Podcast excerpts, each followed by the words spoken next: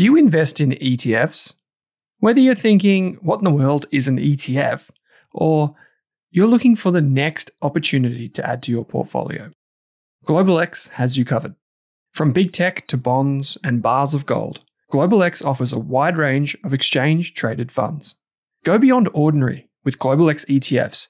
Visit globalxetfs.com.au. That's globalxetfs.com.au. Are you thinking about starting your wealth creating journey, but not sure where to put your hard earned dollars? InvestSmart can help. InvestSmart offers a free quiz that makes it easy to find the right InvestSmart ETF portfolio to help you reach your goals. Just visit investsmart.com.au and hit Get Started. Answer a few simple questions about your goals and how much you want to invest, and you'll get a tailored statement of advice with a portfolio recommendation. You can visit investsmart.com.au for a no obligations free statement of advice. This ad is brought to you by InvestSmart Advice, AFSL 334107. Hey there, here's a quick note. This podcast contains general financial advice only. That means it's not specific to you, your needs, goals, or objectives, so don't act on the information until you've spoken with your financial advisor. You'll find our full disclosure, disclaimer, and link to our financial services guide in the show notes. This episode of the Australian Investors Podcast originally appeared on the Australian Finance Podcast, our biggest podcast channel at Rask. It features my co host Kate Campbell and Oliver Burkeman. Oliver Burkeman is a British author and journalist, formerly writing the weekly column This Column Will Change Your Life for the Guardian newspaper. In 2021, he published a book called 4,000 Weeks Time Management for Mortals it's a self help book on the philosophy and psychology of time management and happiness. In this podcast, Kate and Oliver talk about why he chose the title of 4,000 Weeks, how we can embrace the fact that our time is finite, how to deal with procrastination, when can effort and inconvenience actually enrich our experiences, and how to view the idea of balance, rest, and work. I really hope you enjoy this episode with Kate Campbell featuring Oliver Burkeman, author and journalist. Only. Oliver, thank you so much for joining me on the Australian Finance Podcast today. It's a pleasure to be here. Thanks for the invitation. Now, you're coming all the way from the UK, and we have talked about your book a little bit before on the show, but I would love to know, maybe in 30 seconds, who is Oliver Burkeman? yeah, I think maybe I would as well. Anyway, the simple version of that answer to that question. I'm an author and a journalist. I worked for many years for the Guardian newspaper here in the UK. One of the things I did was to write a column called This Column Will Change Your Life that was all about self help, philosophy, science of happiness, things like that. And I've also lived and worked quite extensively in the United States. But my British American family is now in Yorkshire, uh, where I'm coming to you from today. And my most recent book, 4,000 Weeks Time Management for Mortals, is the one that I think you probably want to focus on more here. But that's really about um, what changes in how we think about using our time and building a meaningful life when we really take account of uh, just how little time we get. Having a column called This Column Will Change Your Life is a pretty big title. Did it change your life? Well, look, first of all, I ended up having to explain to many people that it was supposed to be tongue in cheek, right? I thought it was obvious when we agreed that name for the column that it was going to be like a, a deliberately hyperbolic claim. But then, of course, you think, well, it depends what change your life means, doesn't it? I mean, change in very small ways. I hope that maybe that was the case for readers. And anyway, for me, yes, absolutely. It changed my life in a fairly big way because it meant that for more than a decade, really, I got to experiment on a weekly basis with certain ideas that I was interested in, trying out various systems and ways of life and reading and reviewing all sorts of interesting writing. And it's just a great discipline to be obliged to submit copy on a weekly basis. It's a great discipline for sort of getting writing done, getting a little bit less perfectionistic and precious about writing and for sort of trying out ideas and ways of thinking about the world that I then got to incorporate into books as well. I know when I recommend your book, well, your latest one to friends and family, one of the first questions I often get asked is why 4,000 weeks? So I thought I'd I'd put that one to you today.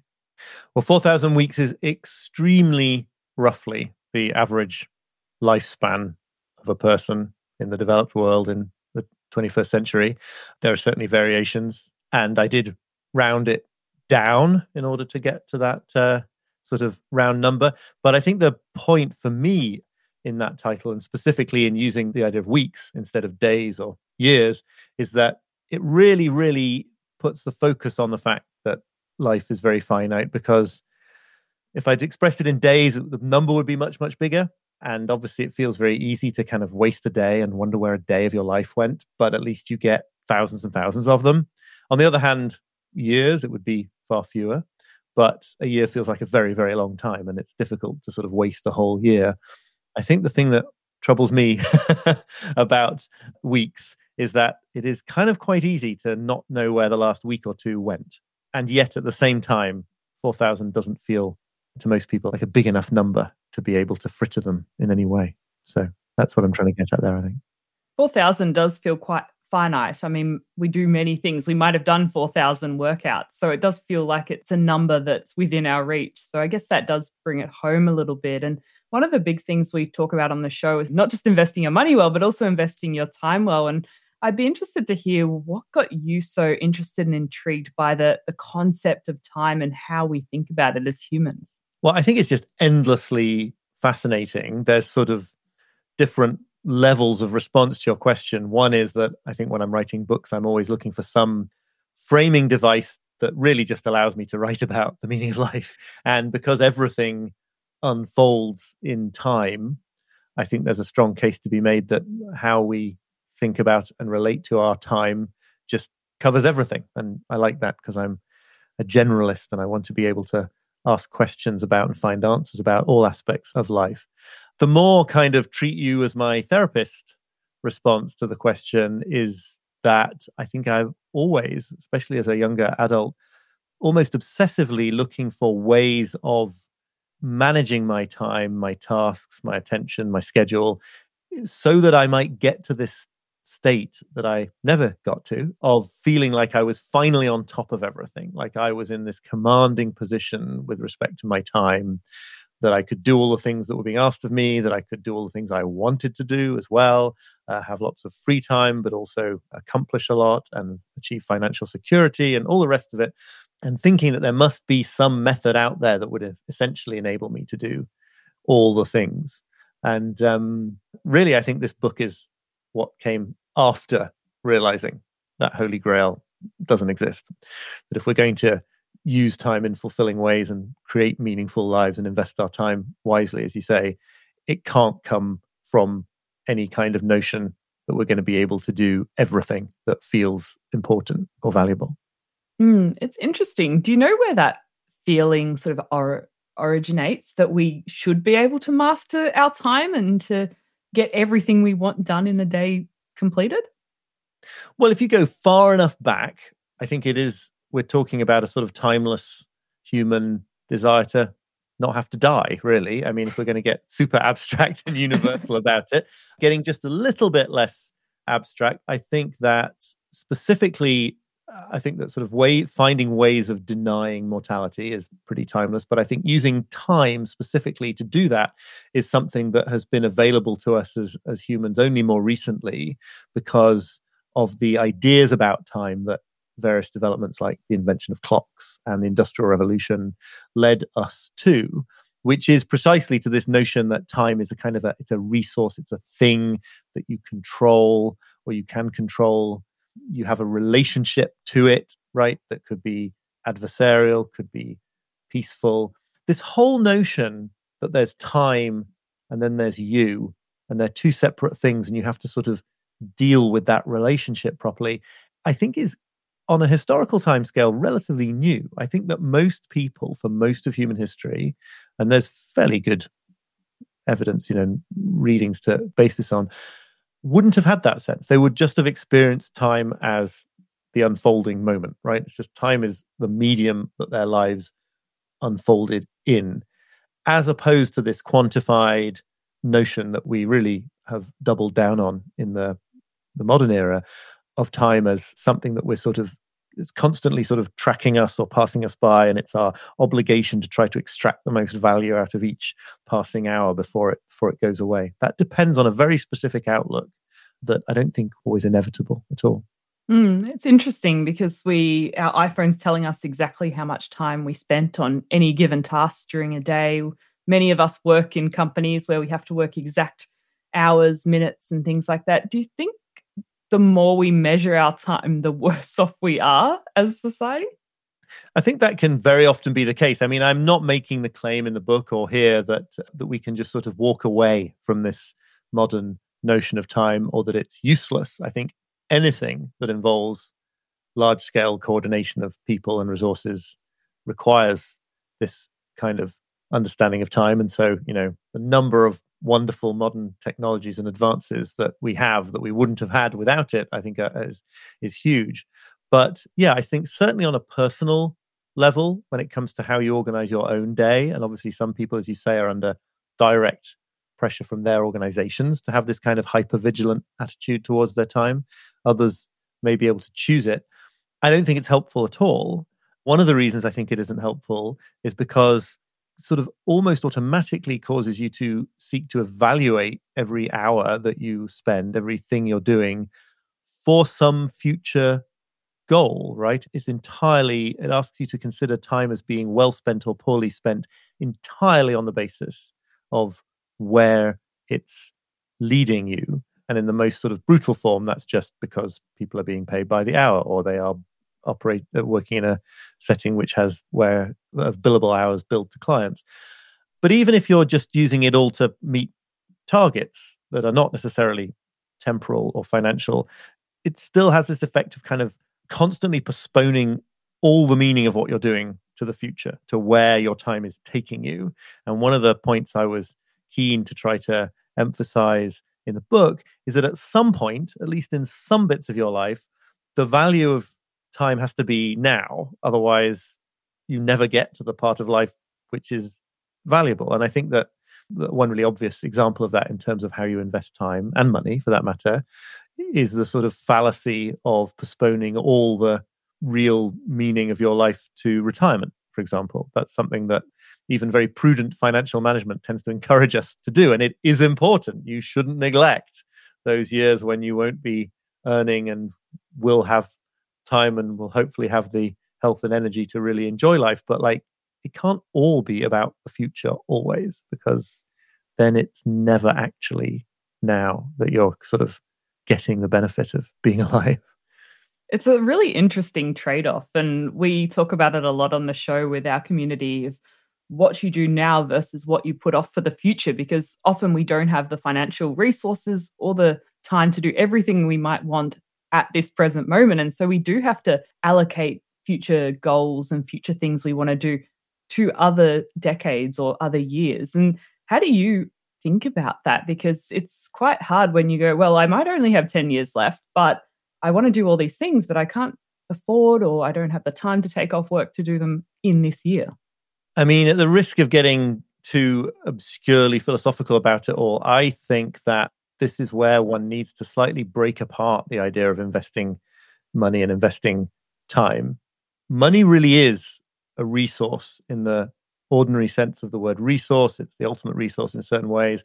I don't question any of the sort of most sensible wisdom about how you should apportion it, put it aside make sure you spend it to a certain degree, but while understanding that actually a lot of it needs to be put aside, invested, saved for the future. Time, I'm not sure that investing time, if you really think carefully about it, I'm not sure the idea of investing time makes as much sense. And so it may be that you want to spend a decade working hard with a view to the idea that in a later decade you won't want to be working so hard or at all. But it's not quite the same in the sense that like you don't actually want to be using that decade to do something so soul destroying that you're effectively effectively wasting that portion of your life for the purposes of a future time. You may well want to be living more frugally so you can put money aside, but in the time context, I think if anything, most people, most sort of people who think clearly about this stuff, and I'm guessing most listeners to this, their biggest risk is actually too much prudence about too much concern for future self, as opposed to being so purely hedonistic that they are not being sufficiently prudent. And again, I think you can split apart the money and the time things. It's not necessarily that you should go and spend lots and lots of money now in order to enjoy life the most, but you should be clear that the things you're doing with your life right now are part of your life. and it doesn't matter if you know it's perfectly judicious to make that trade-off and to say it's a hours are slightly longer than I would ideally choose, or I'm a little bit more exhausted at the end of the week than I would ideally choose. But if it isn't somewhere near the middle of what really counts as meaningful for you now, it's a problematic way to use your life, right? Because you are just using up time in that sense. It, what we call investing time can very often also just be using it up. Does that make sense? Yeah. And I think we can often get caught up in that trap where we just keep delaying something for a future moment because we're putting the time in today for something in the future and we forget to actually ever live in the moment we have right now. Right. And I don't think it means, I think these things can absolutely go together, right? I mean, when I'm writing a book, I'm doing something that I hope at its best is absorbing in the moment, but is absolutely focused on a long term outcome. And there are plenty of days when it's kind of awful, and I still do it because it means something to be doing it. And, you know, people far less fortunate than me who have to work in jobs that they really dislike. There are contexts where that's the most meaningful thing to do because if what really matters to you is providing for your family and the only options that are open to you, you feel, is work that you don't love to do, you're still doing something meaningful because you've aligned your actions with your goals in a rational way, right?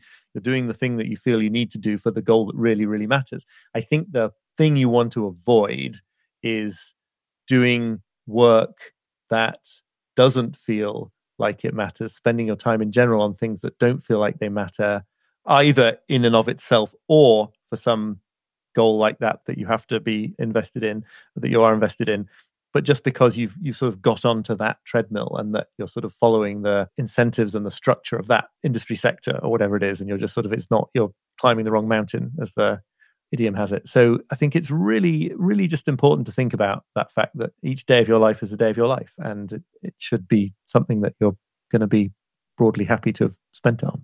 I think there's a, a big push, and I would say across a lot of my community to do, as you mentioned, work that matters. And something that really stood out to me in your book is that you talk about the fact that our time is finite. You really sort of get that point across quite a few yes, times in that yes. we're, we're never going to have enough time to do everything we want to do. I feel like we actually need to be reminded of that, even though it does seem obvious, it doesn't actually seem obvious.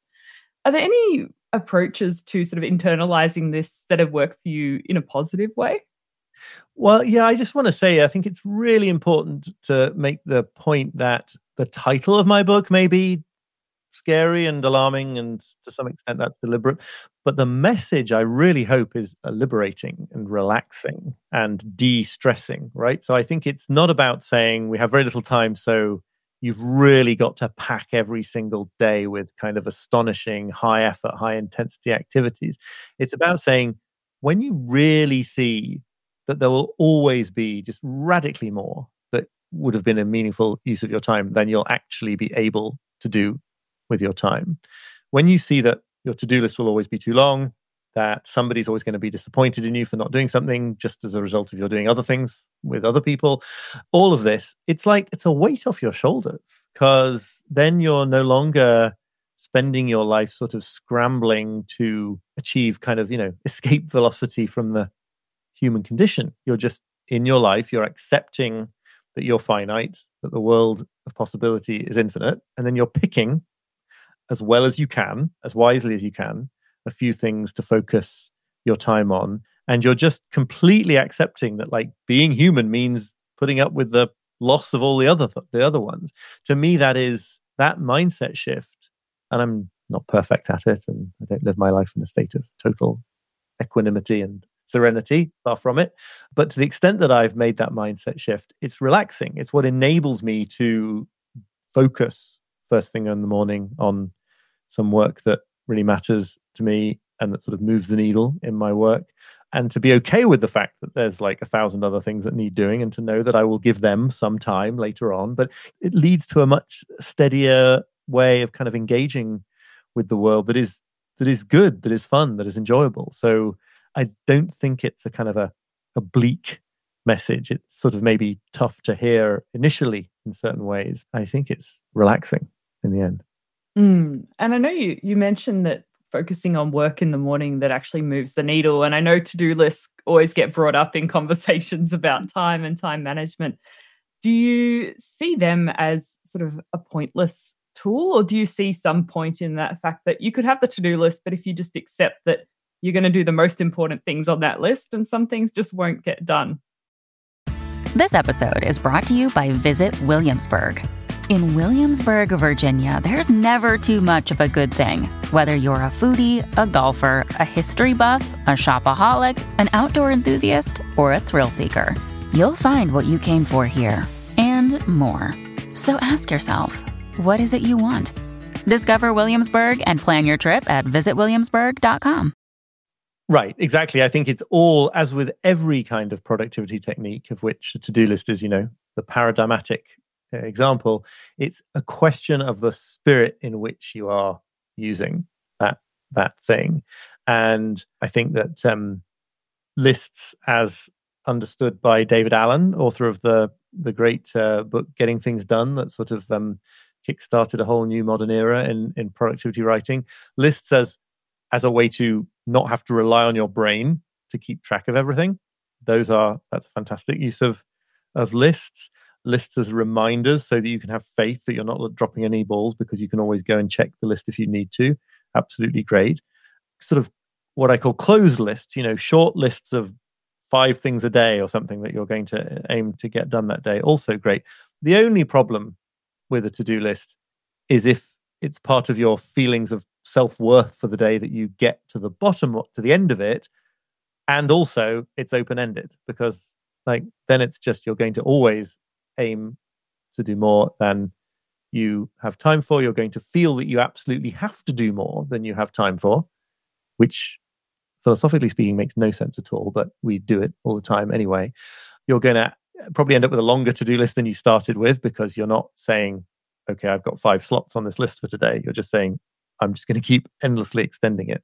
So I'm certainly not hostile to to do lists, but I do think that the sheer fact of adding something to a to do list or keeping your to do list in a nice fancy notebook or a nice, a really beautifully designed app, it's not going to change the fact that your time is finite. It's not going to magically cause you to become so hyper efficient that there's no limit to what you can get done. Yeah, and it's interesting because you, as you tick off one or two things on the to-do list, usually that leads to more tasks appearing on the to-do list. It's like emails. When you send an email, you usually get an email back. Right, right, right. Absolutely. I mean, one of the approaches I use a slightly different version of this these days, but one of the approaches that I really like is this idea of keeping two to-do lists. Right, you keep one sort of open list, which can be you just put everything on it that's on your plate, everything that comes up. Could be hundreds of items long, but it's just a reminder. It's just a recording mechanism. It's not an attempt to say, I'm going to get through all this this week or whatever. Then you keep a second list, which has a fixed number, a closed list that has a fixed number of slots on it, maybe five, maybe 10. And you sort of feed tasks from the long list to the short list. And the rule is that you can't add another task to the short list until you've freed up a slot by doing something on it. So it's, if I've made that clear, you're just sort of creating an artificial bottleneck in your workflow so that you focus on a few things and make all the other ones wait. And this general philosophy of sort of limiting your work in progress, putting an artificial limit on how many things you allow yourself to have on your plate at any one time, is a really helpful intervention, I find, for avoiding the lure of just sort of endless multitasking, trying to sort of touch in on 40 projects over the course of a day and finding at the end of the day that you made progress on none of them. Something that's worked for me in the last year is actually limiting the number of those recurring projects. So the things that usually have an item you have to do on a weekly basis, because it can be so easy to say yes to a lot of things and overcommit and then realize you've got no time left for everything else that happens in life. Right. Right. No, absolutely. I think that kind of thinking about where you're limiting things is really important. Something that I do, I mean, I'm a writer, it doesn't apply to everybody, but I really try to make sure there are three or four hours at the start of the workday given to the sort of core work, the core writing, research, things like that. And then, you know, I'll have some time at the end of that for answering emails and doing admin, but it'll be limited because eventually I have to stop and go and, you know, pick up my son or make dinner or whatever it is. And so you put a sort of boundary around this infinity pool of admin because you're never getting to the bottom of that anyway. So really the only way to keep it manageable is to put temporal boundaries around it and get up and walk away when the boundary comes. I feel like one of the peculiar things that has emerged, even though we've got busier and busier in air quotes, and we seem to have more in our calendars, is the fact that we really procrastinate. Everyone seems to struggle with this, and especially with the amount of digital tools and distractions we have around us. Why do you think we get caught up in this constant procrastination trap, even if we're working on a project that really excites us? I think there are multiple reasons, but I do think that a lot of it has to do with a certain different varieties of perfectionism. Not necessarily perfectionism in terms of wanting to produce perfect work. Uh, that that's one reason people procrastinate, right? They don't want to bring something into reality because the fantasy in their minds of how great it is can only be sort of damaged by bringing it into reality. Nothing you ever actually produce can be as good as a sort of perfect fantasy of it. And that's not because you're not good, it's just a fact about how reality works. But also, I think people have perfectionistic fantasies about being very efficient and not dropping any balls, perfectionistic fantasies about how quickly they're going to answer email. And if you can't do all that because you're overwhelmed, because there's too much, it's very tempting to just not do any of it at all. This phenomenon that I think many of us are familiar with of having so much to do that you don't want to do any of it, right? It's like this sort of ridiculous, ironic situation where a small amount of time would be better. Like it would be better to spend one hour on your work and spend the whole of the rest of the day at the beach than to sit at your desk, like failing to get to the things that make the difference. But we don't want to do that because it really involves, you know, the encounter with the reality. So if you're worried that your inbox is going to be uh, sort of appallingly full when you check it, that's an incentive after a while not to check your inbox. And then, of course, it will be appallingly full because you weren't checking it. There's a parallel here. I know that people get into this situation with their finances, right? They don't want to check account balances because they don't want to go through that brief moment of uh, realizing that it's smaller than they thought. In fact, it's only after you've done that that you're empowered to start doing things and taking actions and living in a different way. And it's always worth getting the information. But I think that people certainly procrastinate on overwhelming amounts of things because they're overwhelmed because it feels like there's too much to do and so why begin any of it? And you are afraid of discovering exactly how tight the deadline is and all the rest of it. Mm, it's almost like we don't want to sit with that discomfort and those feelings that we don't quite like for very long. Right exactly. No exactly. It's the degree to which we will fail to do things because of what is really very mild discomfort is always kind of astonishing to me. And this is behind the advice that always then is given, which is to break things into the smallest possible chunks, to work on things for a minute, to sort of make things incredibly non intimidating in what you're asking of yourself. And yeah, I mean, the reason that works is because you can get it small enough that it sort of flies under the radar of your horror of discomfort and uh, it becomes sort of absurd, right? Anyone can work on anything for one minute. You sort of, I find anyway, sometimes you have to treat yourself like a sort of particularly dim child and sort of take yourself by the hand and say, like, look, we're just going to do this for two minutes. And um, it's embarrassing, except no one else ever has to know that it's what's going on in your head. And, uh, but it works. Yeah, it works. Yeah, there is something to be said of uh, parenting yourself. It's like when you're at the supermarket and making choices about what if you're buying healthy food or unhealthy food, it's almost like you're going to be a good person. You're going to do this. You're going to look after yourself.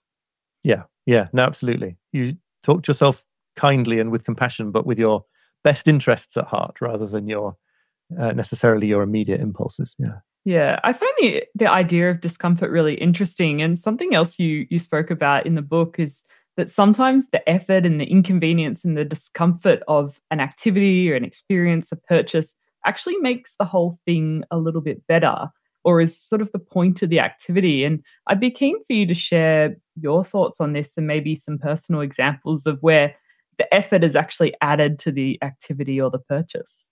Yeah, I mean, I think the part of the book you're referring to is where I'm sort of thinking through this idea of convenience that dominates our culture in so many ways today. There are so many businesses built on the idea that there's some annoyance in your life. In Silicon Valley, they tend to call it a pain point, which always strikes me as a bit melodramatic, but there's a pain point of having to search around for coins in your wallet or your purse. So that's what contactless payments uh, gets rid of. The pain point of having to find a number for a taxi firm. So that's what ride sharing or ride hailing apps get you over. And again and again, there are all these ways of making life smoother, reducing the effort. And then we find sort of once we've given our lives over to this way of behaving that it's sort of smoothed over some of the things that seem to make life really meaningful and enjoyable. So even just those very tiny human interactions that you're spared by using a food delivery app where you never have to speak to a human. It's more comfortable if you don't particularly like having to talk to strangers on the phone. But it's those little interactions. They're they're much more meaningful and valuable than we than we realize. I think not because you're going to have some deep conversation with the person at the restaurant, but just because like we're humans, we evolved to interact with other humans. An example I give in the book that is always very striking to me is those services where like if you didn't mail a birthday card to somebody in time in a, in another country you can go online and like design the card and then set it all up and like write your message and they then print it and mail it from like the country where its its destination is so that spares you all the problems of having to take it to the post office in time and get it stamped up in time to get to Australia or America, wherever it might be. And um, fine, if the alternative is that the my friend or relative doesn't get a card, then I guess it is a lot better than than nothing. But I feel like both people in that exchange do understand that it's not quite the same as a handwritten card or a card that was sent from the country of origin. Not because there's anything so amazing about handwriting, but just because that shows that your friend or your relation was like thinking about you sufficiently to actually incorporate that plan into their life rather than panickingly realizing a day before your birthday that it's your birthday. And that's an example of where the effort, it's the effort that counts. It's not the thought that counts. It's the effort that counts. It's the it's the willingness to put yourself out for that reason that sort of conveys your love for that person or the friendship that you feel for that person. And yet, the knowledge that that service now exists is part of what causes you to endlessly postpone the effort that would be required. So I think it's difficult because you have to start acting in a really sort of culturally perverse way if you're going to start making sure that you do the right thing in these contexts. Everything about our environment invites us to do the opposite. I find it interesting and it stood out to me because over the past 12 months, I've lived in a different area and I've been super close to all of those. You've got your local butcher and your baker and your dry cleaner and your gym. And I've actually been, because it's only a couple of minutes of walk away, I've actually been using all these services and talking to these people on a regular basis. And it's interesting comparing it to growing up in the country where you weren't able to walk to any local places. And I actually realized it wasn't on purpose, but over time, I've realized it's nice to have those connections to local community. And they might not know your name, but they're aware of you and they you get to see them on a regular basis. There's something about that. Right, absolutely. And I mean, I've been finding that too. We actually have moved to the country, but in a setting where I drive 15 minutes to a small town and have all those those small shops and services. The thing is, it's not just kind of better in the deep sense of human connection and all of that. It's like it's actually more convenient, right? It's actually a quicker way of getting through your errands. That's the other thing that I always find so ironic about all of this. I needed to put some stuff together for a passport application the other day. You know, you need to get the right size photograph and a prepaid envelope and all sorts of things that you need to have together to send off. And you can pretty much do all this now in such a way that those items will get delivered to your door but I went and did it all with a in a place where there was a post office and a library with a photocopier and a couple of other places, and like it was done in 20 minutes. So the irony of this is that actually these things that promise convenience and then sort of eliminate human contact don't even deliver on the convenience. right? They're not even quicker ways much of the time to get those jobs done. It's just tech companies in Silicon Valley have made us think that they're a lot more convenient, even if they're not. Right. What they do is they appeal to your most immediate impulse to not exert yourself, right? Because I would rather not go and get in the car and drive to the town and walk around and go to the shops. Like on the level of my most, my sort of basest impulses, I'd rather remain on the sofa. Yeah.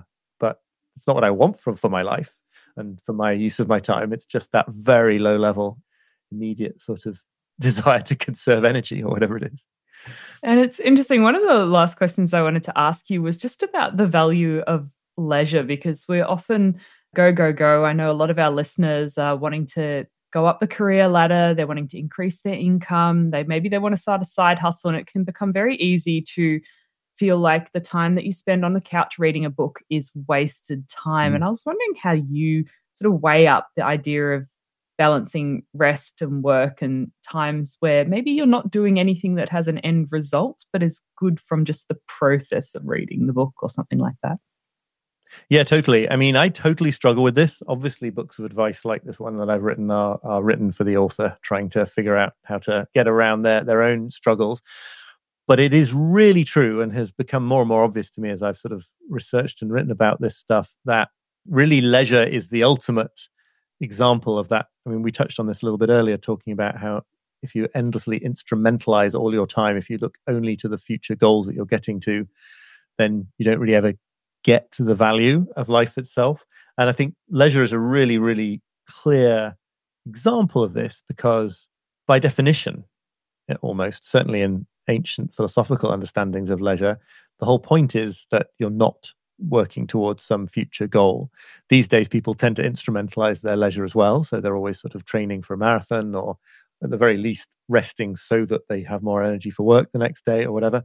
But that sense of doing something for its own value it's really hard for us as achievement oriented driven people in the culture and economy that we live in to sort of allow ourselves that. We don't even want to do it most of the time. You have to get used to the fact that when you first begin to sit down on the couch to read a novel or when you first on the first day of your beach vacation or whatever it is it's probably not going to feel great. It's going to feel like the flywheel of achievement and instrumentalization is still spinning too fast but it does slow down and then that kind of experience can be really gratifying. And I write in the book a bit about, you know, absolutely nothing against side hustles, but we have lost hobbies to quite a significant extent in our era because the difference between a hobby and a side hustle is that the side hustle has some sort of end goal, income generation, maybe for it to become a main professional pursuit. A hobby, almost almost by definition, I think a hobby is something that you just do because you enjoy the experience of doing it. You might get better at something, of course learning a musical instrument or a form of artistic creation or something, but you do it for itself. And as I say in the book, I don't think it's coincidence that there's something sort of strangely a bit embarrassing these days about hobbies, but really quite hip and cool about side hustles, right? It's like you have to be a bit, again, nothing against side hustles, but you have to be a little bit countercultural to be willing to let yourself spend, you know, a couple of hours a week just building your model train set or learning origami for no reason other than you want to learn origami.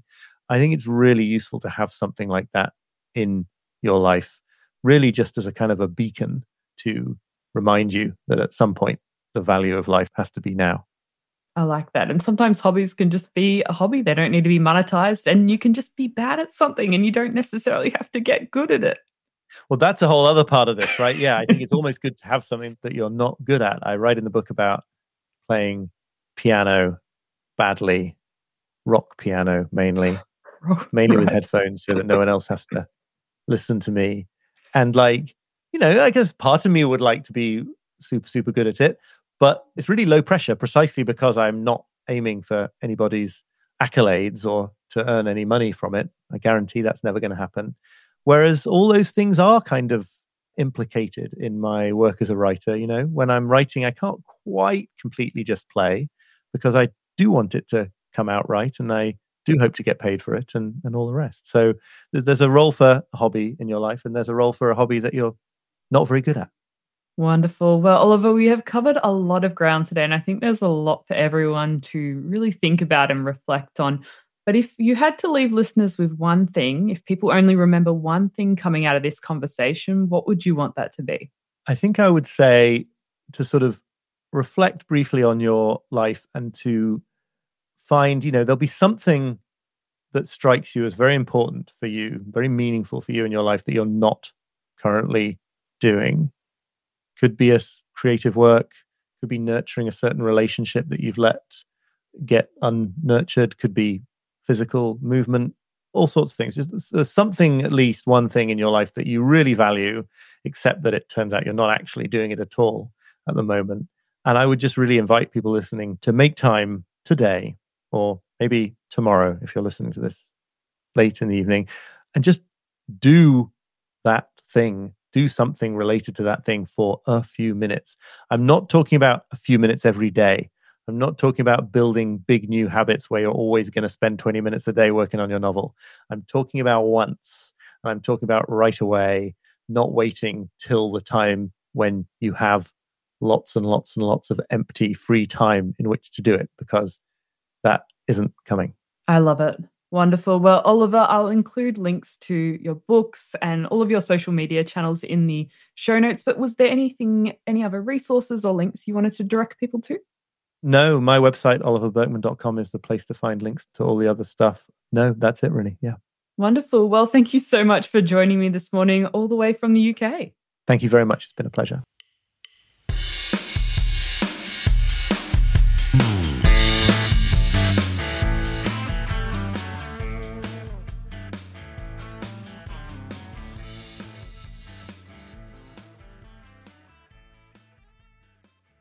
For more than a decade, I've been hunting for the best investors and their methods, strategies, and tools for investing. After years in the industry, countless books, a few degrees, and 1,000 podcasts and live shows, I've rolled this accumulated knowledge into something called Rask Invest. If you've ever heard me talk about a core and a satellite, active and passive, true long term compounding, or you simply want to know exactly how I would invest, now is your chance. Rask Invest is our new investment service, designed for all types of investors who want professional management of their core portfolio at a low cost from a team they trust. Rask Invest helps you automate your wealth creation and passive income. Simply click the link that says Invest with Owen in your podcast player to join one of our live platform walkthroughs or book a call with us. You can also view the Rask Invest PDS and TMD and get invested with me.